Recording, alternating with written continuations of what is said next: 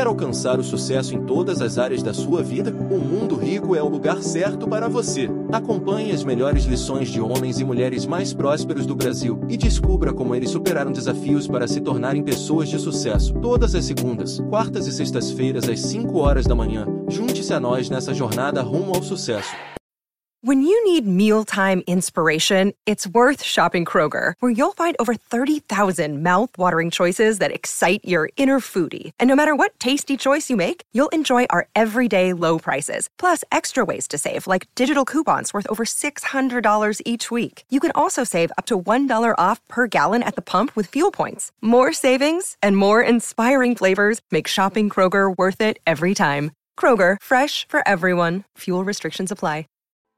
Por que não deixar o dinheiro na poupança, Nath? A poupança, ela é um instrumento muito simples, muito fácil de entender. Eu largo lá e rende. Pouco, mas rende. Nós, seres humanos, gostamos de tudo aquilo que é fácil, que é rápido, que eu não tenho que pensar muito. E a poupança tem tudo isso. Acontece que nem sempre aquilo que é fácil, rápido, simples é o melhor para você. E essa é a realidade da poupança. Então a gente vive num país onde qualquer pessoa pode ganhar hoje o dobro da poupança com muito mais segurança. Onde? Tesouro Selic. Tesouro Selic hoje paga o dobro, praticamente né, o dobro da, da poupança, considerando o imposto de renda. Porque tem gente que prefere ganhar 100% de pouco do que 75% de muito. E eu não consigo entender isso não. A galera que fica com o dinheiro na poupança tem esse pensamento. Ah, eu não vou colocar meu dinheiro num CDB a 100% CDI porque tem imposto de renda. Ah, então você prefere mesmo ganhar 100% de pouco, que é o que tá ganhando na poupança, do que 75% de muito? O que, que você prefere, André? 75% de muito. E liquidez Vou- diária ainda. Vou te dar um exemplo, tá? Só pra ilustrar. Não quer dizer que aí você vai ganhar na poupança, tá? Mas só pra dar um exemplo. O que, que você prefere? Você prefere ganhar 100%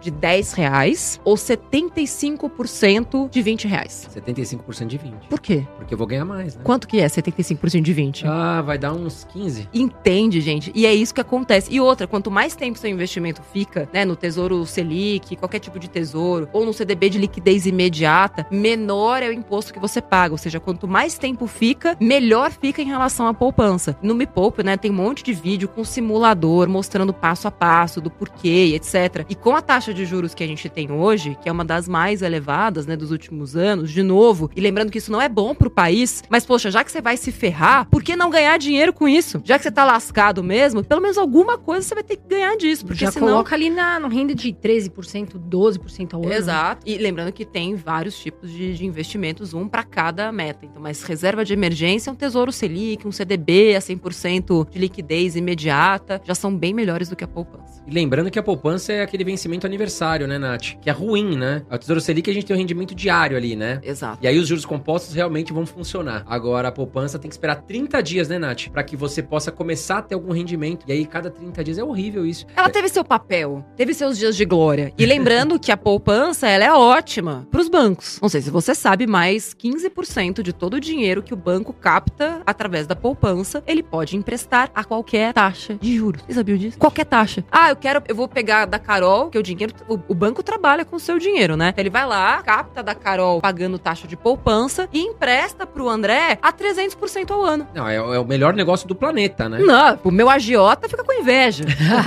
não, eu não tenho nenhum agiota, tá, gente?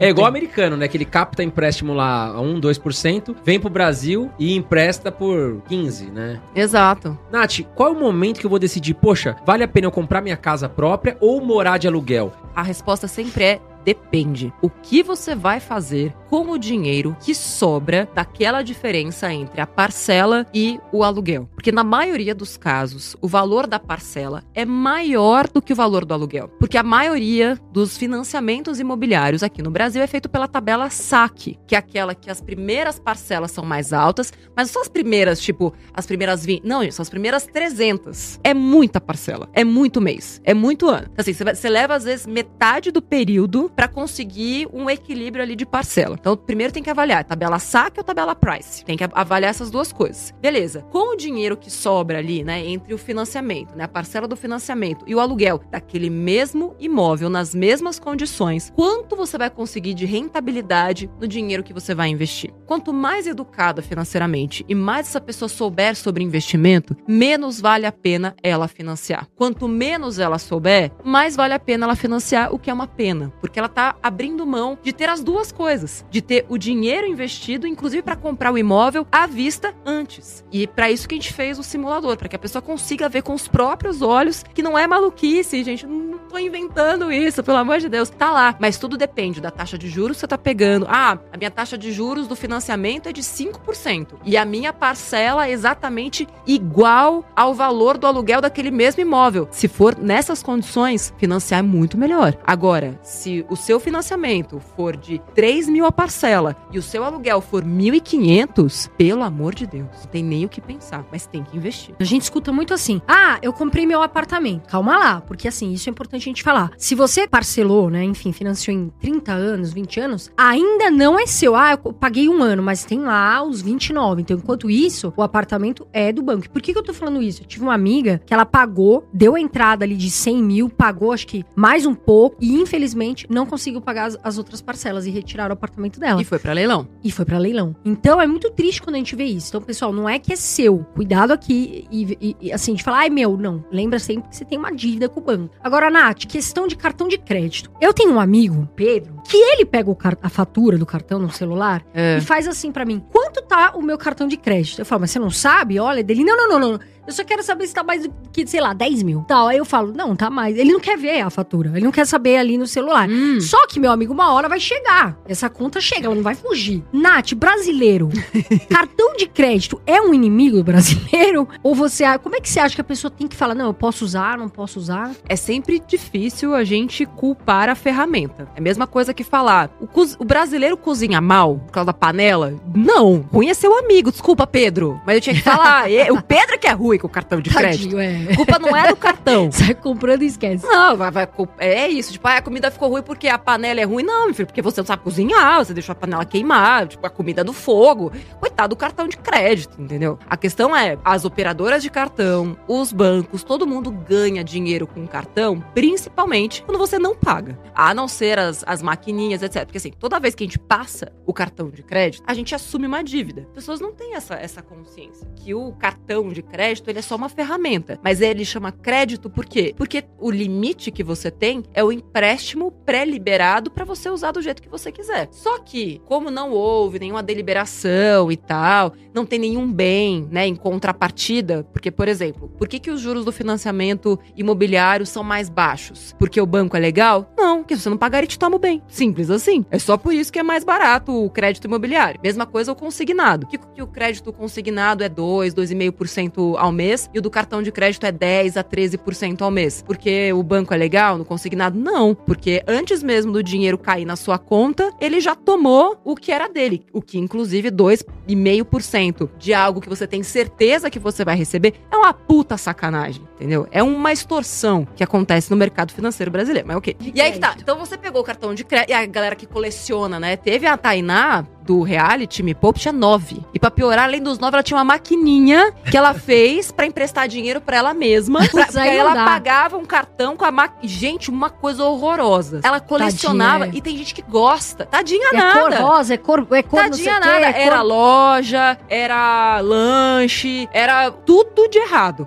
Era churrasco, Tudo lá no, tinha nos cartões. tudo É porque no às vezes acaba o limite de um, que ela parcelou tanto também, que ela já pega outro e vai pegando Isso. outro. Aí você vai se enrolando. Em vez de você parar, não, você fala, não, já que eu tô na merda mesmo, deixa eu pegar mais um cartão. Ai, qual que é mesmo que eu não usei? É o da Marisa. Ah, não, ah, não, tem aquele da Renner, que eu tá, tem 1.500 lá. E aí paga um cartão, paga a fatura de um cartão com o outro. Pois é, aí quando vai ver, tem uma dívida de 40 mil reais, ganhando 3 mil por mês. Culpa do cartão? Não. Culpa do descontrole, culpa do comportamento, culpa do empurrar pro futuro. Ah, deixa que a Tainá do futuro, ou sei lá, o Thiago, Pedro do futuro se lasca. Mas é você mesmo. Às vezes eu sinto que é quase que uma falta de amor próprio, assim, sabe? A pessoa não entende que em vez de deixar um presente pra ela mesma no futuro, ou seja, olha só, eu tô entregando um- uma grana que vai se acumular com a força dos juros compostos e lá no futuro eu vou encontrar um presente, porque esses dinheiros vão se acumulando, que foi o que eu fiz comigo mesma, porque eu me amo.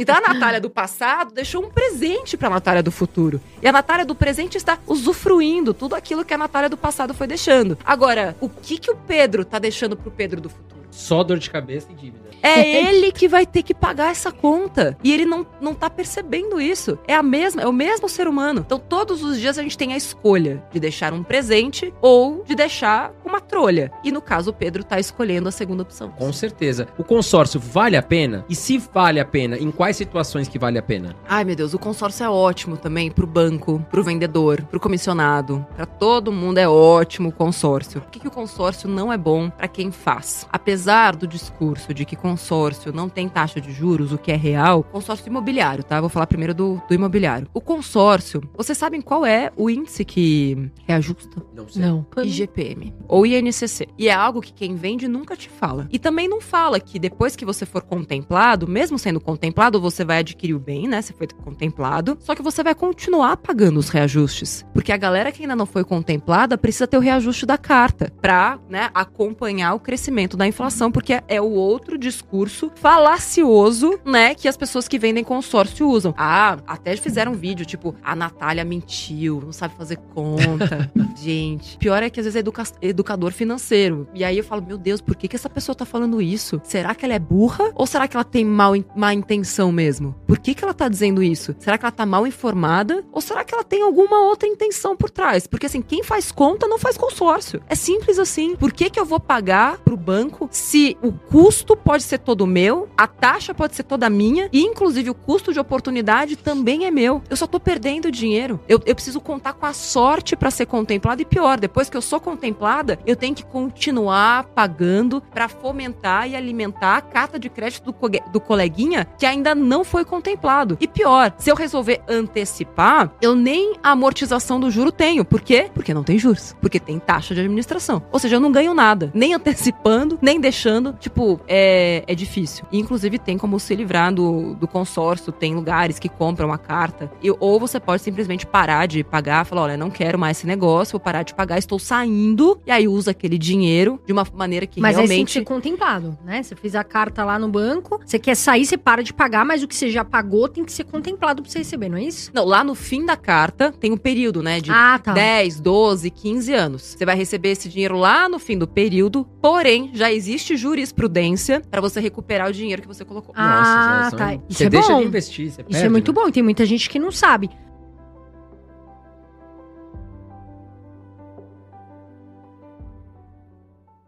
Você quer aprender a como faturar mais de 500 reais por dia na internet? Acesse o primeiro link na descrição que eu vou te mostrar a como fazer isso.